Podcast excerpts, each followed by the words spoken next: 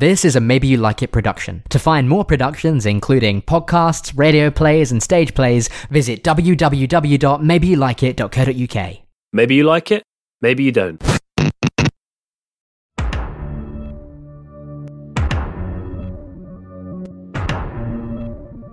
So you watched this on 1.5 times speed this time. I did. yeah, I sped through it. Yeah. I was like, yeah, I get the gist. Like,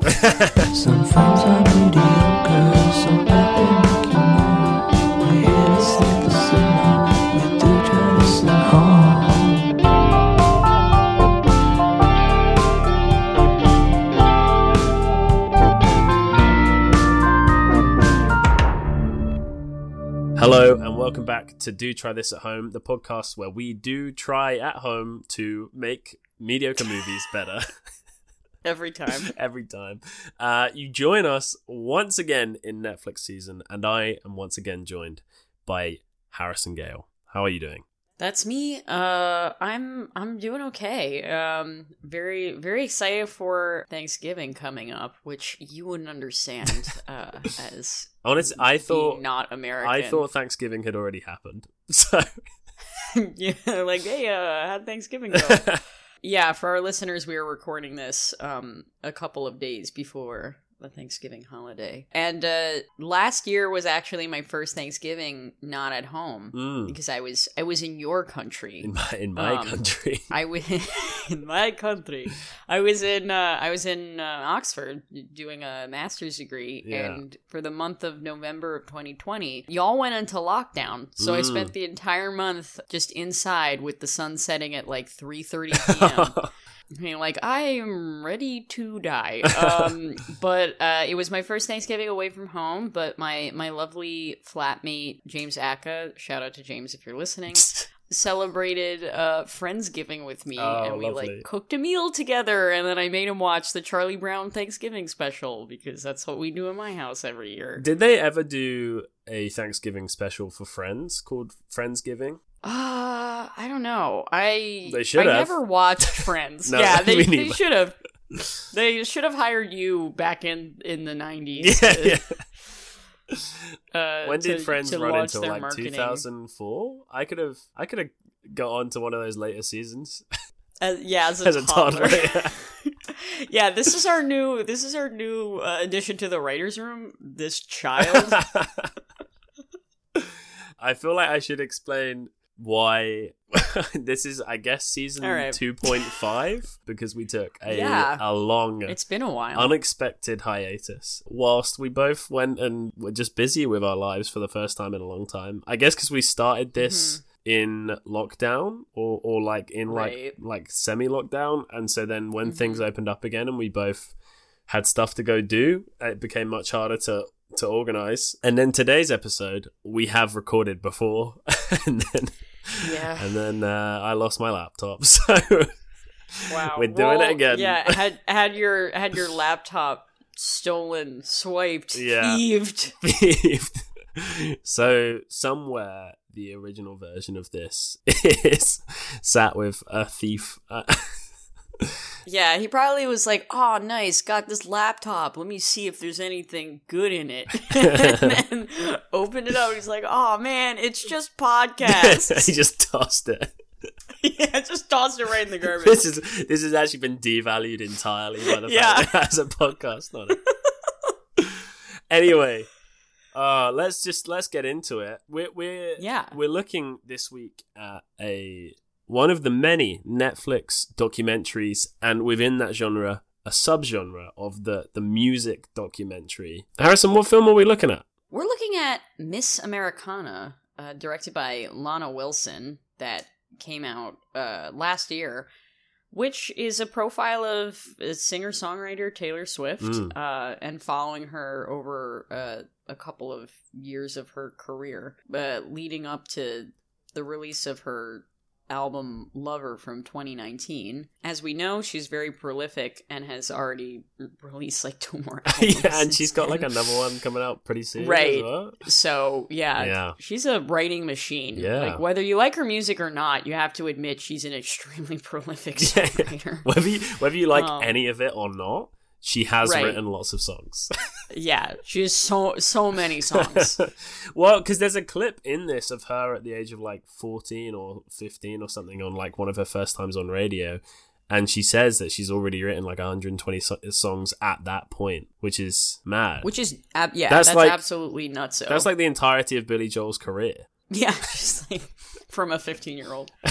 Um, I mean to be yeah, to be quite honest, I was like the earlier moments of her career. Mm. I like, I, like I, I admit, like she was a prodigy. Yeah. like she Yeah. played a song. Like there's a home video of her playing a song, I guess for family and friends or something, and like, oh, I finished the song like 15 minutes ago. I just wrote this, Mm. and it was like, you know, a well structured song. Storytelling It as was- well. It's like, yeah, there was storytelling. It was thoughtful. I was like, I can't believe this is coming out of a you know, like 13, 14 year old. Yeah. As I think back to when I was 13 or 14 and like You weren't writing, my- you weren't like churning out sort of chart toppers at that point in your life? No, actually, you know, I at that time I was also very into songwriting. Oh, really? yeah, and I I still do How'd that songs, work out I, I just keep them to Okay. myself. Yeah, as clearly, oh, I just decided to go a different career route. Yeah. Um, now, well, I just like do it for me now, Yeah, but yeah. um at the time I was like, oh, I'm to be a I'm I'm gonna be a musician, but like like alternative rock or whatever whatever the hell I thought. Like I wrote like I took a class on uh like something about music in in middle school and I like wrote a paper about Coldplay.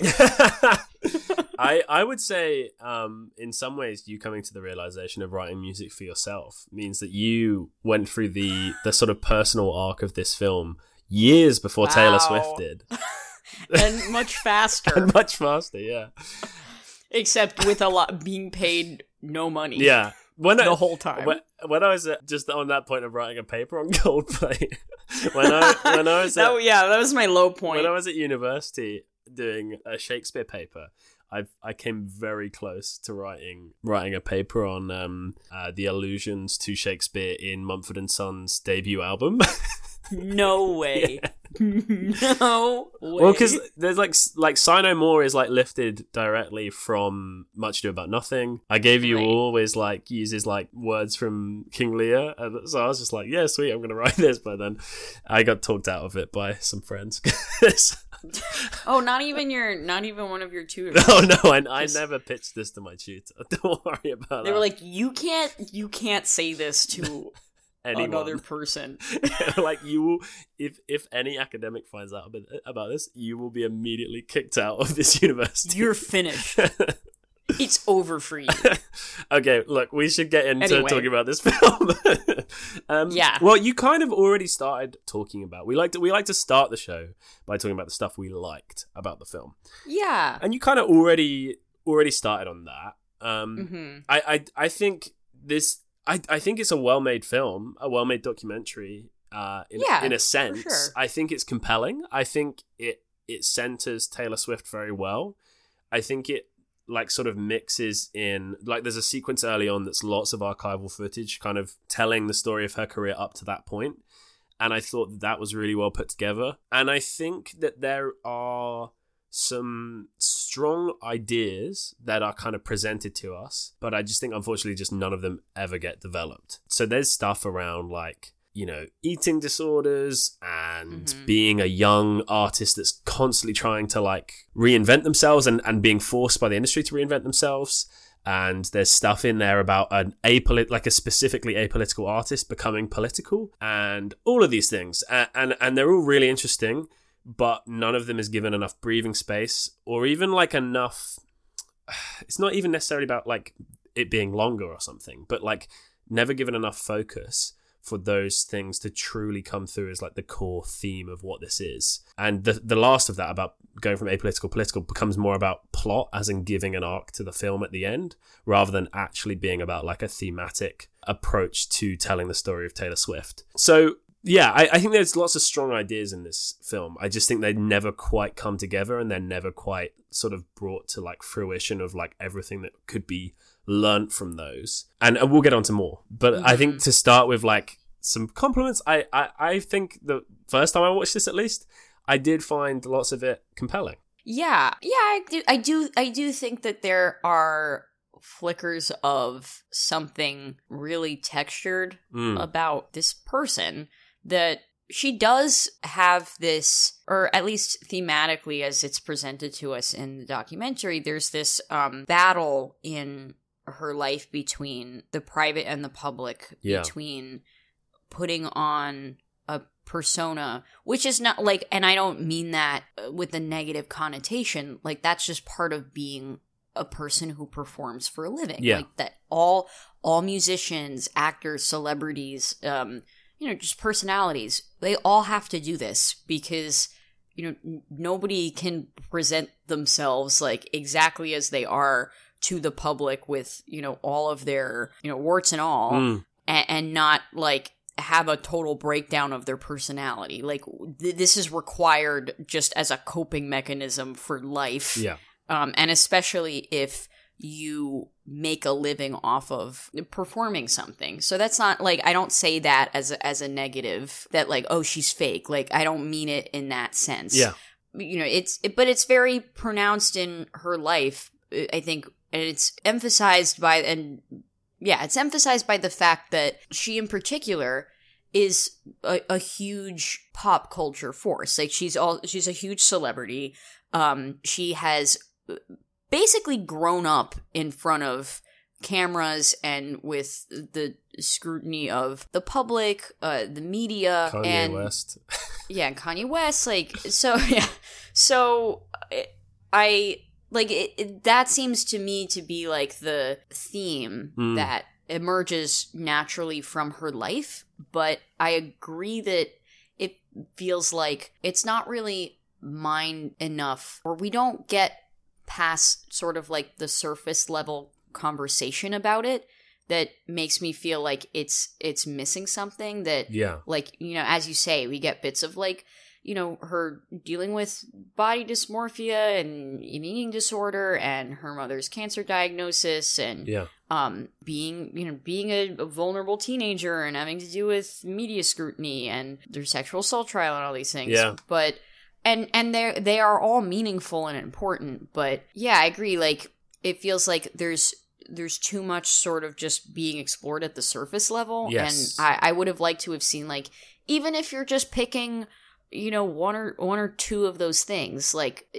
it i think it would have been a little more compelling for me and i did want to approach this film not trying to be cynical because Yes. i think the there is a and i do think that there is a legitimate reading and criticism of this film that that is very cynical and could like you know there's always the possibility that it is like this pr smoothing over of like trying to improve a, a, a person's uh, trying to improve the response to a person's public persona Yeah. um, with somebody as um, some sometimes quite divisive as Taylor Swift yeah. who I think is in many ways divisive because of be, because of the the fact that like her music is pretty much like appealing to everybody. Yeah. Um, that like she's divisive because she's not divisive enough. Mm. And I don't know if like I don't know if as an artist like if she necessarily has a responsibility to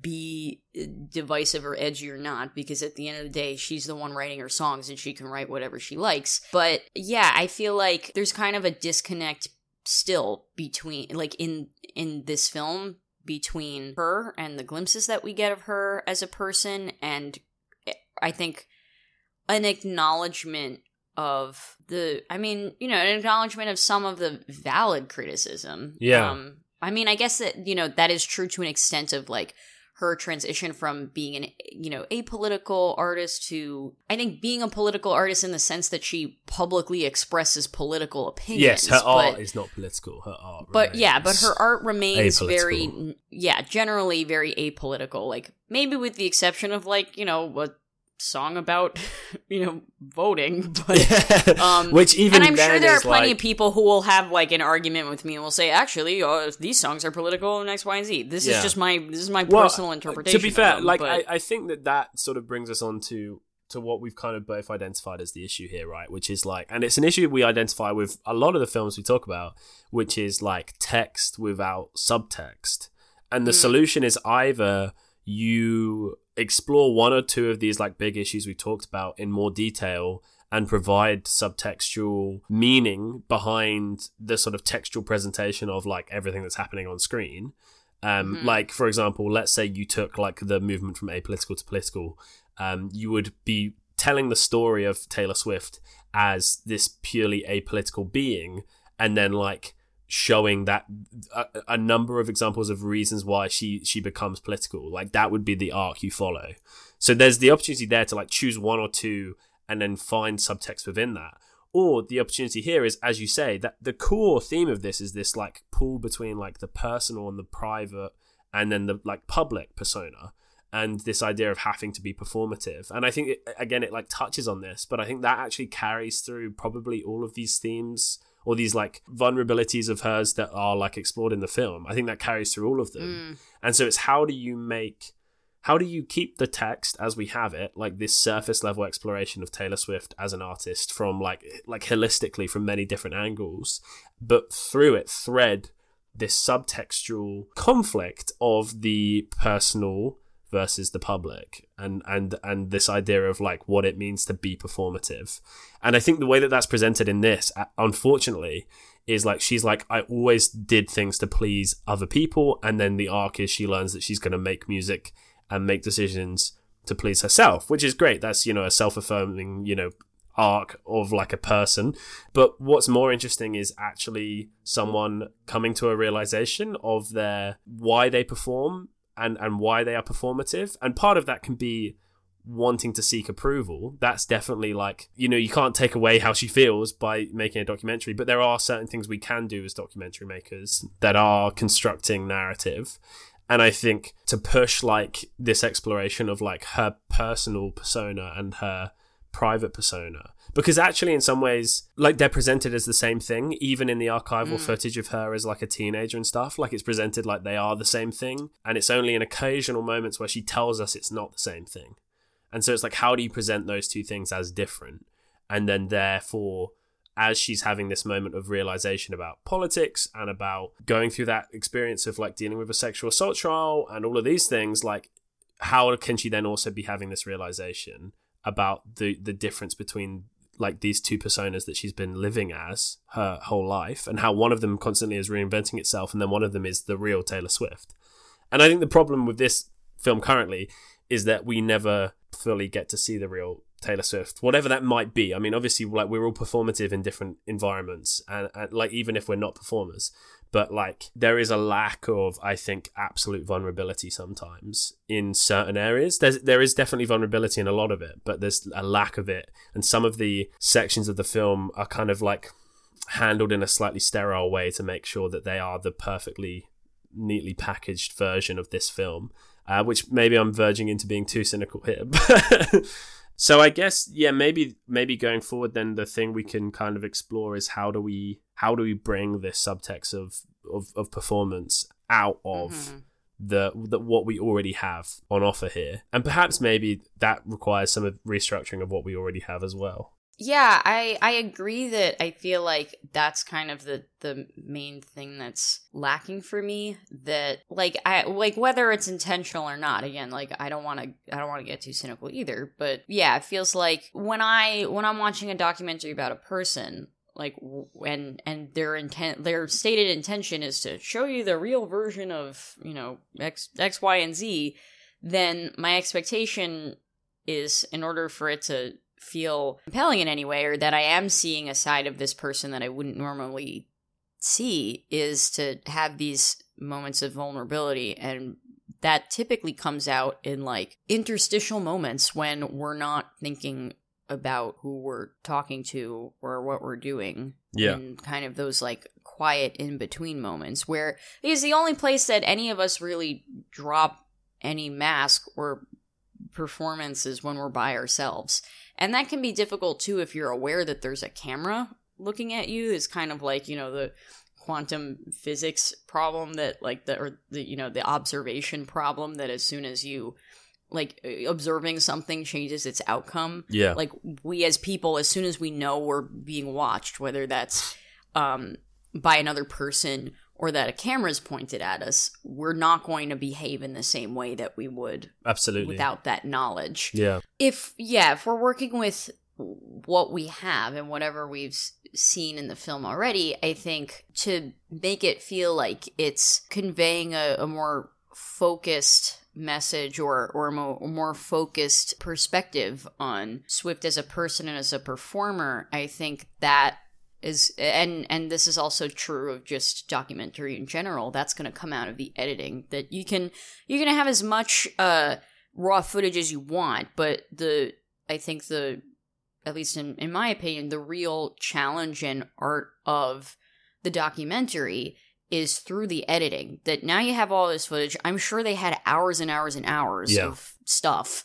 And as the as the filmmaker you have to decide what am i going to keep? What am i going to leave out? And how am i going to put it together in order to tell a story where you know out of real life i think we we uh, like we as humans create stories out of life as it happens but life itself is not a story like sto- Yes. story is is a human construct. It require and it Um, requires structure.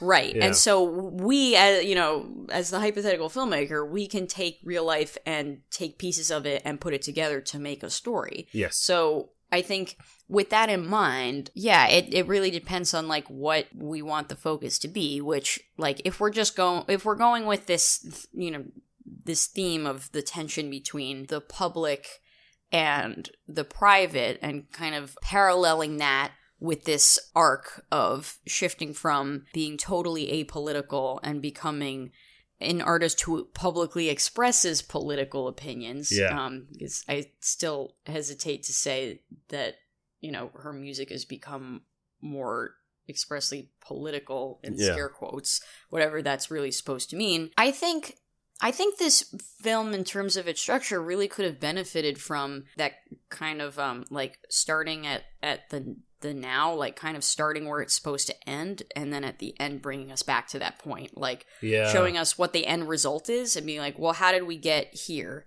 and then going back to her beginnings and you know Yeah. and the childhood to show us who she was before. I think part of the problem of this, right, is like, as you say, editing is where the documentary is found. But I think with this documentary and lots of documentaries, there is an element of like explicit scripting that is Mm. sometimes not obvious, I guess, to, you know, it, whilst you're watching it.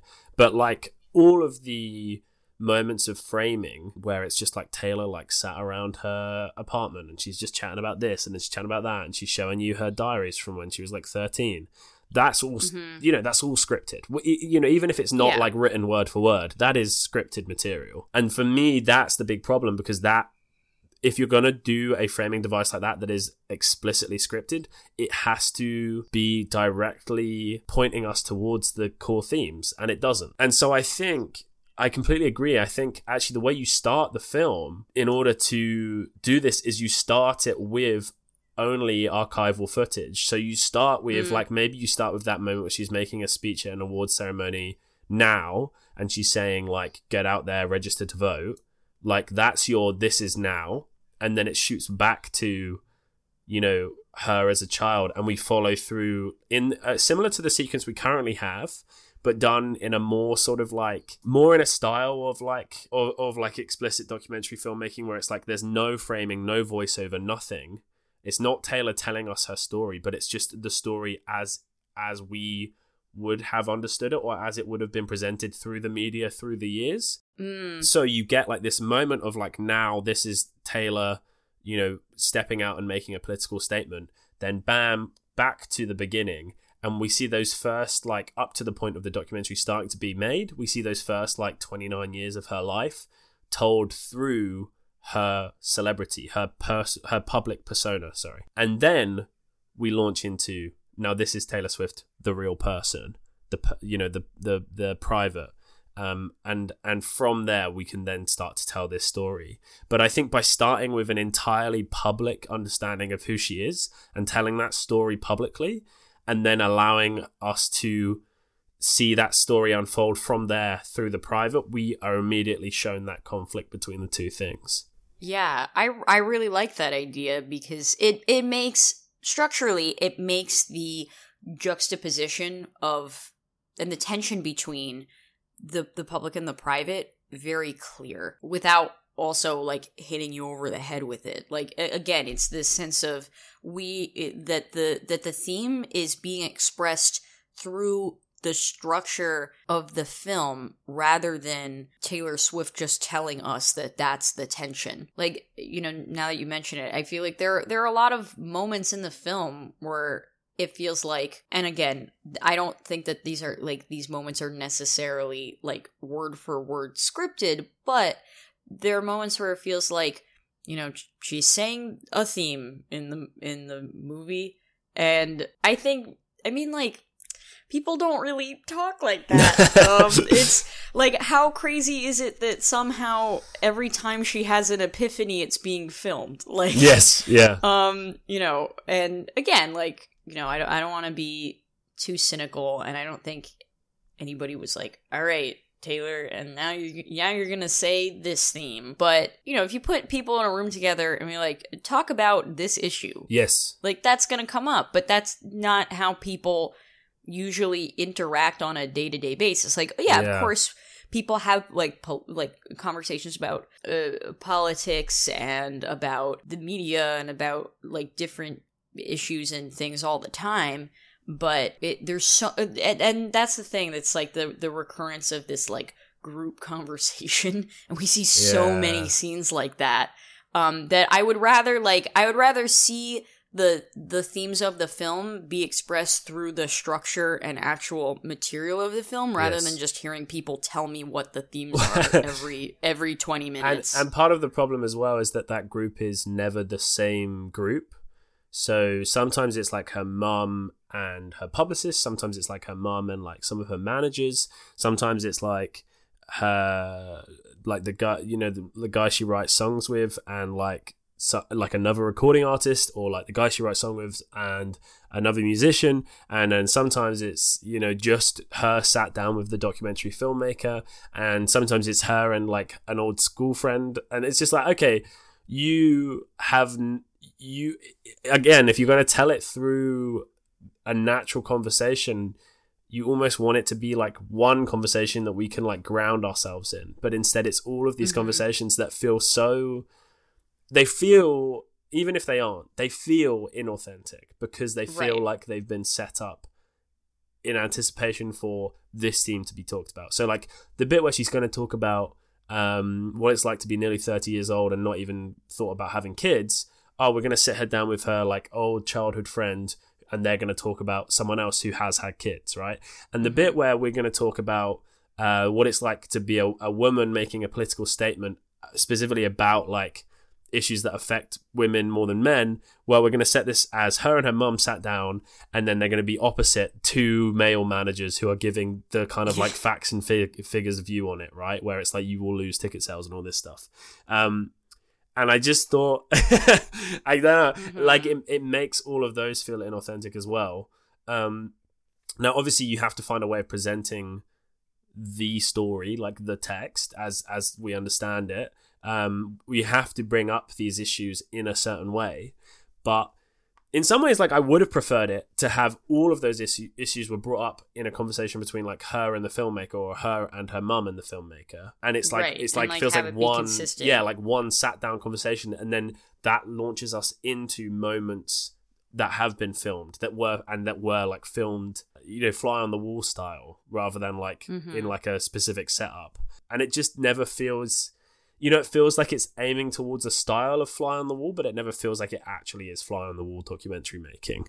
And i i don't know i wonder if it would have been more interesting to like really just film her going about her business and then found a way of like cutting that into then like a, a like frank open candid conversation hmm which you could film as like as if it were like one long conversation that takes guides us through the whole film almost like her reflecting on and giving commentary on moments that have taken place in the last couple of years Right. Like I and uh now that you mention that, I I realize that I think and I, I'm sure that this was a stylistic decision that um I think we we think should be should have been different, but um everything that we hear from Taylor is is not in that like there's no talking head style Mm. um interview um and um i think i think that actually yeah, kind of weakens the film because i i like this idea of sort of uh, the the thread that's being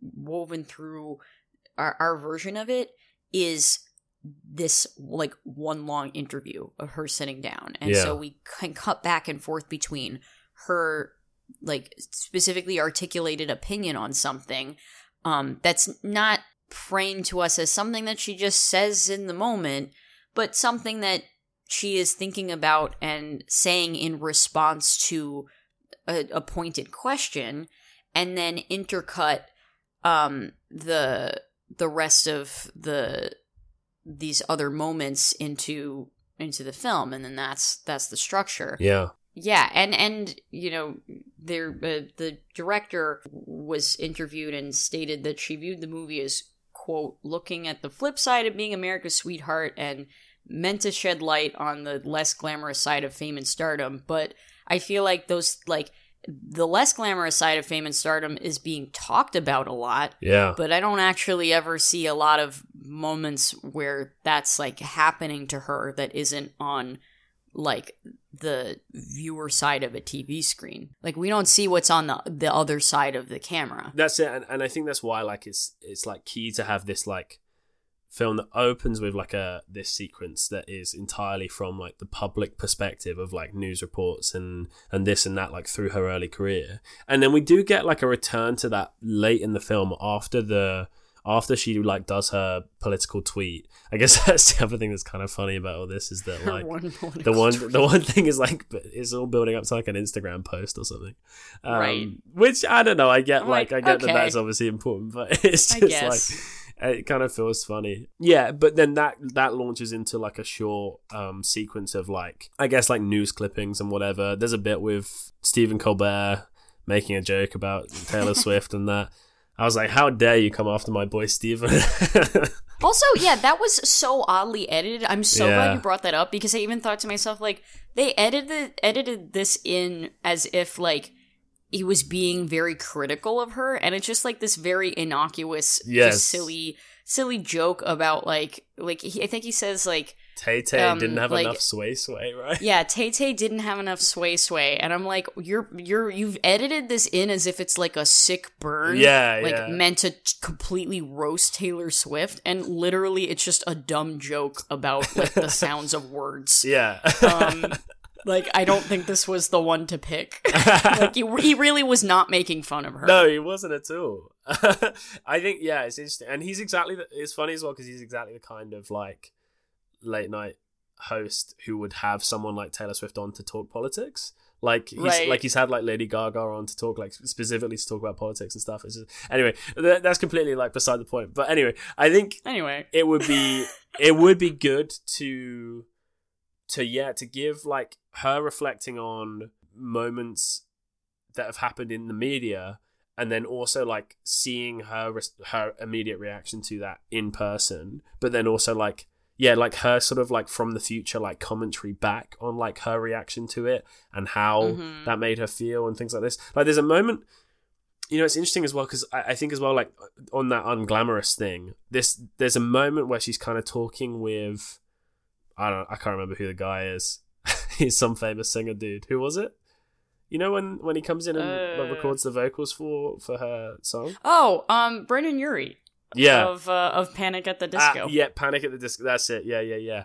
So so she's like chatting to him and then she's talking about like this guy broke into her apartment and slept in her bed. Like i you know when she wasn't there. But like obviously very distressing like an incredibly right. distressing I'm like, thing hold up, like And- I want to hear more about this. yeah and then it's just brushed over and actually like if you had like that like that conversation but then also we got to see some commentary from like present day taylor swift looking back and talking about like part of having this public persona is people think they can own that persona and they think that they can be they're invited to be a Mhm. part of it and they are invited to be a, a part of her journey that she presents but they're not they're not invited into that private space that is her journey that's not what it's for um and but again Right. i think we come down to this issue of like this film is never willing to completely divorce the idea of a public persona and a private persona. Um, it still wants to present Taylor, the the real person, as Taylor Swift, the mega superstar that we see on on stage and on TV and you know whatever. And that's kind of a problem for the film and one that you would need to like help her to get past in in making the film, which I guess didn't happen when this was made. Yeah, and I think also the the film kind of suffers from problem that like one of its basic premises is faulty, which is that that they're they they keep saying this throughout the movie that like oh like she like she's learning not to care if the Yeah. industry doesn't think she's likable and that like it it doesn't make it doesn't make sense because like she's still arguably the most popular musician on the planet Yeah.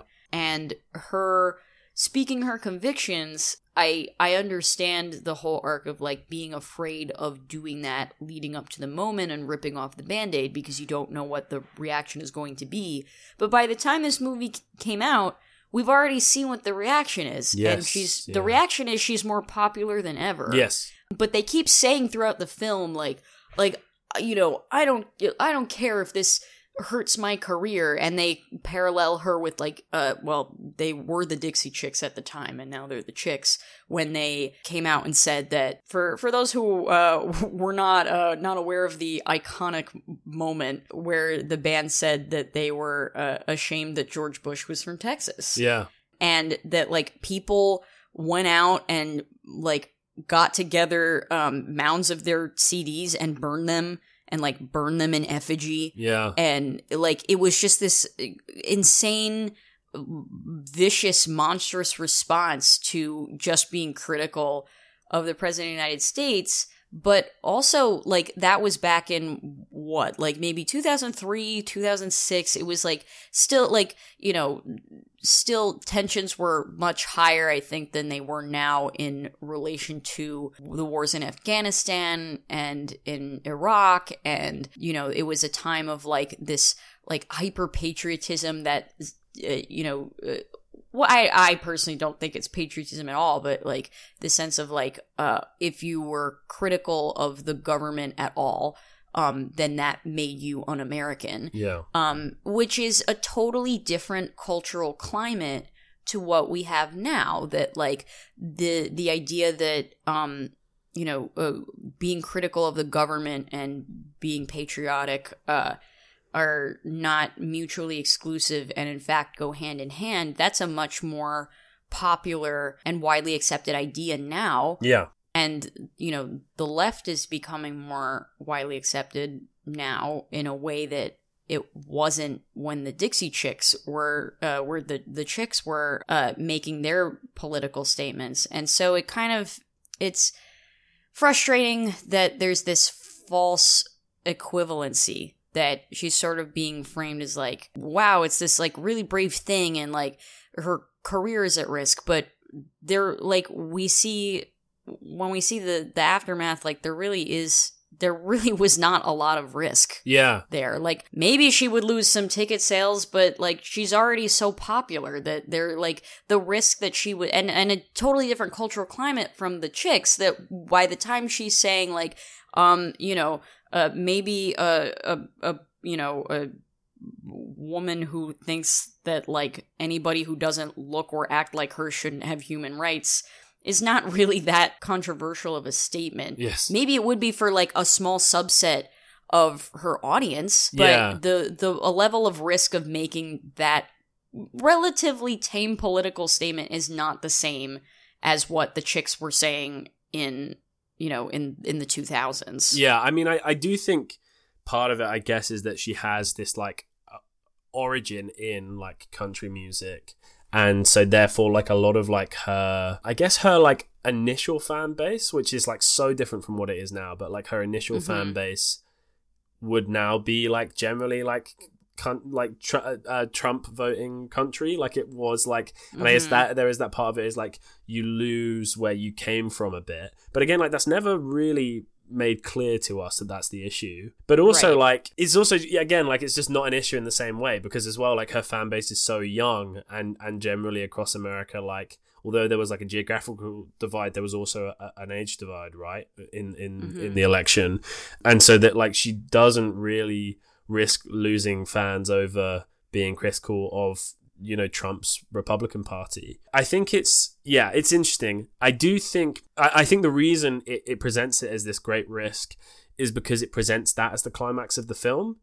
And actually, Right. the version we're discussing here offers us an opportunity for the climax to be her really wrestling with this idea of like what her public persona is and who she is privately. And I think the conclusion, right, can be that the two things can be different. And she doesn't, and and and like it's her learning that she doesn't have to keep thinking of them as the same thing. And then actually, maybe that offers you an opportunity to show how closely married they have been. You know, she's she's thought of them as throughout her career and actually this is the realization that like she can have this private relationship that no one knows about and she can live this private life away from all of her fame and stardom and keep returning to that you know as as a career and as a as a public persona but like ma- keeping something back for herself. And that can be the arc. And in and if that's the if that's the core arc the decision to make a political statement is a decision to use her private voice in a public sphere. But it's also like that's that's part of that that journey but it doesn't have to be the climax of that journey right? Right. and and that that's i guess where this film falls down at the moment. And i think it's about finding you know about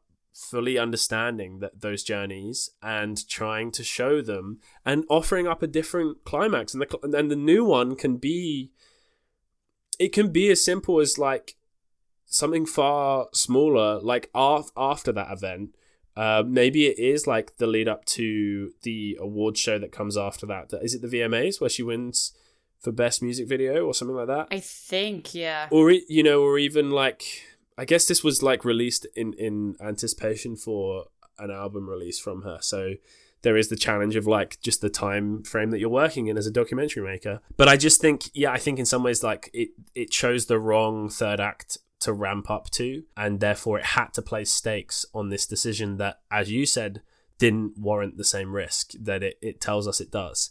And I think you could even like have her in the moment like it feeling like this big risk and then her commentary of like now saying you know like i don't know what we were worried about because this was obviously like a fine thing to do yeah i i think it's difficult i think in some ways that's like th- those are kind of questions that can't be answered on a hour long podcast um Yeah. because they're things that like we would need to be there in the moment making those things happen uh, and we obviously weren't and that's the that's the weird thing as well right it's like a lot of the films we look back at we can say uh, if we were to make them now this is what we would do differently but we can't Mhm. make this now because as we know like she has progressed as an artist so much in the like year and a bit since this film came out and so to make yeah, which is kind of wild. right that- yeah That her, that she just, I mean, and that's something that's pretty amazing again, whether you um like her or not. yeah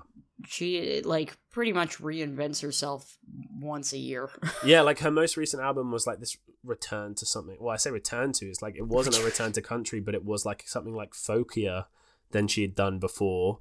But like that return to like storytelling as like the primary focus of her music, and and and like and then and then obviously you've had the recent release of um Red Taylor's version, and then all the like stuff around Jake Gyllenhaal, and uh, it is just like a constant like she knows how to ride the waves of like what is going to create story around her and how to then use that in her career if i'm talking again very cynically yeah. but but i think like i also think it's fine like i think i would have liked if this film had been a bit more embracing of how cynical it was in a way like and like admitting to that Right, and just kind of acknowledging that yeah that it's it's going to be constructed to a degree. not brutal That- and honest right yeah, that it's just yeah, that it's just unavoidable. You know, just saying like you probably are watching this thinking that you know you're gonna get this totally honest, you know, raw version of Taylor Swift, and you're not gonna get it because it's impossible. Yeah, and that I would have loved to have seen. And if that and and again like that could be the end of the film. Like her Right. saying that like You know, no like one can see who I really am. yeah, exactly. Yeah, I think that would have been so cool as a conclusion, hmm and yet that's not what we got. Um, Yeah, because that's that's a much more radical conclusion. yes, yeah. like to just say and acknowledge, like you know, nobody nobody's gonna know me except me, Mm. and it's like I I can be as vulnerable and as raw as I want, but no one else is ever going to see who I really am. Yeah. because the only person who can see who I really am is me. Yeah, and and also like I can't be as raw and as vulnerable as I want because because I just like people can't do that all the time. It's, Right. It would be exhausting. You wouldn't be able to do it. Like, yeah, you just couldn't and keep they it up. they shouldn't be obligated to. Like No. kind of challenging the idea that we, you know, challenging the idea that that we are somehow owed Yes, to see the the raw side of her. yes, Um, you know, like because in all honesty, like she as a person doesn't owe anybody any of that. no, no, um, absolutely not. Even even for the sake of a more entertaining documentary, like she doesn't owe that to anybody.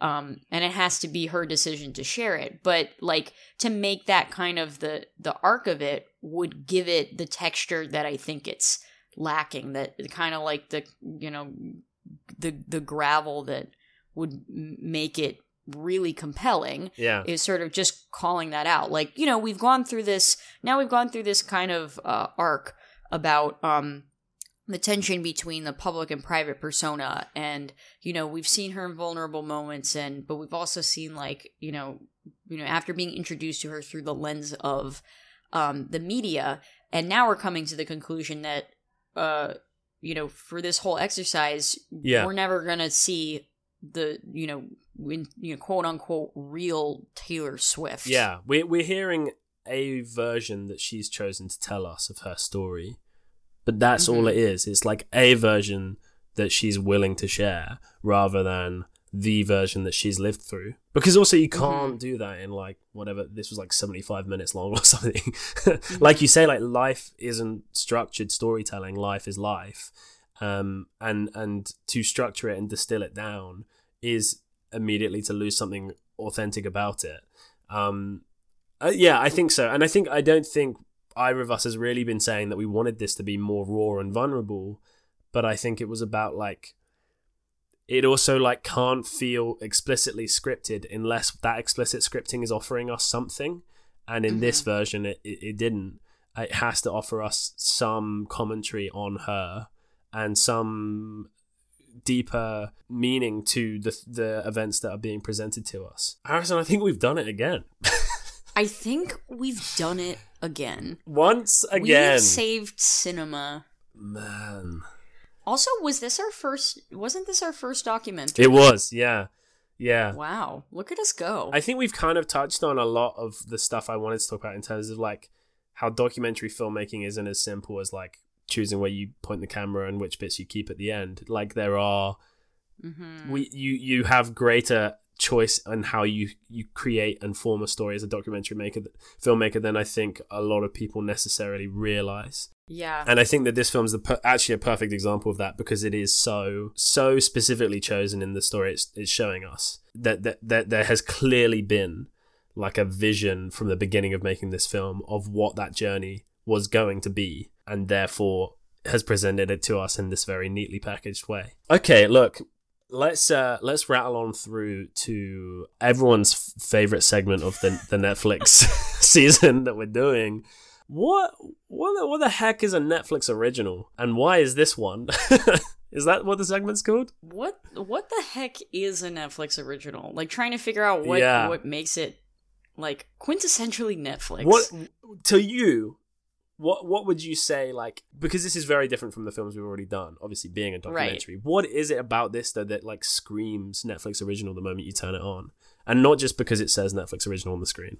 right um that's that's the first answer Yeah. um i mean i guess it like again at the risk of sounding cynical because Mm. i also to a degree want to give the subject taylor swift and the filmmaker the benefit of the doubt Absolutely. because i don't i don't like to assume that people have nefarious intentions but i think yeah it's this like and not that not that I think that Miss Americana was like totally an exercise in in PR, but there's an element of it that feels very safe. Yes. And I think a lot of Netflix films are also safe in a similar way in the sense of like, you know, subject matter or, you know, that they're not they're not doing anything that people are really going to be turned off by. Yeah. Um that it plays into what they know people already like and, you know, doesn't yeah, it doesn't really do anything that's like necessarily you know really impressive technically or or bad but it's you know out there and a and a, an, uh, an artistic risk yeah. but yeah it feels like you know there's not as much at stake as i would like there to be yeah. and I feel like a lot of Netflix films are are like that, whether they're documentary or fiction that you know we see this kind of recurring theme that they you know they are producing what they know people like and what they know people are going to watch Yeah. and that's not inherently bad but yeah. you know it is something to to be pointed out and considered especially because netflix is um arguably the the biggest streamer of them all yeah. and they have a huge platform to um, just introduce people to different things, like Yeah. things that are just different from whatever they're normally watching, whether that's in subject matter or in uh, you know the technical elements of it, of you know films that are just trying something different. And um, I think um, it's a shame that that Netflix doesn't take more risks in terms of like what it what it chooses to not just what it chooses to distribute in the sense of like what do they actually have on the site yeah. but also of like what they choose to promote because Yes. they put things on the site all the time that are those things and people don't watch them they don't see the light of day because they're just buried by an algorithm yes. Yeah. um, that's designed to just reinforce and promote stuff that people already like and they're not finding anything new and i think to me this i think as as a documentary again like it has uh, it it has its moments it has its its positives it has its upsides it's it's technically pretty well done it's clearly made by a competent very competent filmmaker you know who who did try to tell a story and put together an arc but i feel like it's just kind of yeah it's missing something and i think it's missing like Risk. feeling like there's yeah there's feeling like there's there's no risk that it's Yeah. missing the stakes it needs to really feel like um like a compelling artwork Yeah, I guess Um, I guess that's it, right? It's like it's not it's not that it's missing stakes in its story, although like we have Right. talked about that. It's missing those creative stakes where we Mm-hmm. feel the tension as the viewer that like there's something that something could go wrong with the decision that the, direct, the director has made. And Mhm. that's the important thing, right? Is like we need to feel like the, the the creative decisions being made could go wrong and then that is what creates exciting and dynamic filmmaking. And like netflix what netflix is doing isn't inherently different from what studios did already. But also Oh, sure. studios had arms of them that were specifically for pushing the boundaries a bit more. I think you know you think about like Mhm. fox searchlight like that was like specifically for like saying Right. oh yeah but we are going to take some risks on some exciting filmmakers Mhm. through this touchstone Touchstone, uh, yeah. miramax Yes, exactly. And and and so yeah, Netflix kind of seems to be slightly lacking that in these Mhm. in these big well promoted Netflix originals where it's Mhm. everything feels safe, it feels without risk and it feels very neatly packaged. And it's all packaged so that they they have like a choice of a few different thumbnails so they know which one's going to get you excited and make you click on it and it's all Mhm. like it almost feels like the stuff is made to be presented on their site rather than made to be a good film in a way.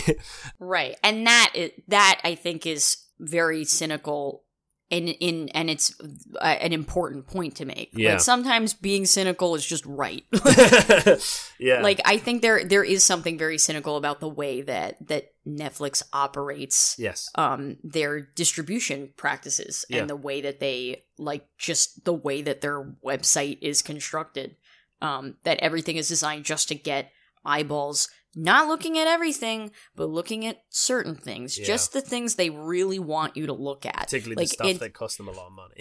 Right, like as we Yeah. have seen recently with uh like Red Notice Yes. and uh you know what somehow also Six Underground also starring Brian Reynolds. I can't escape him.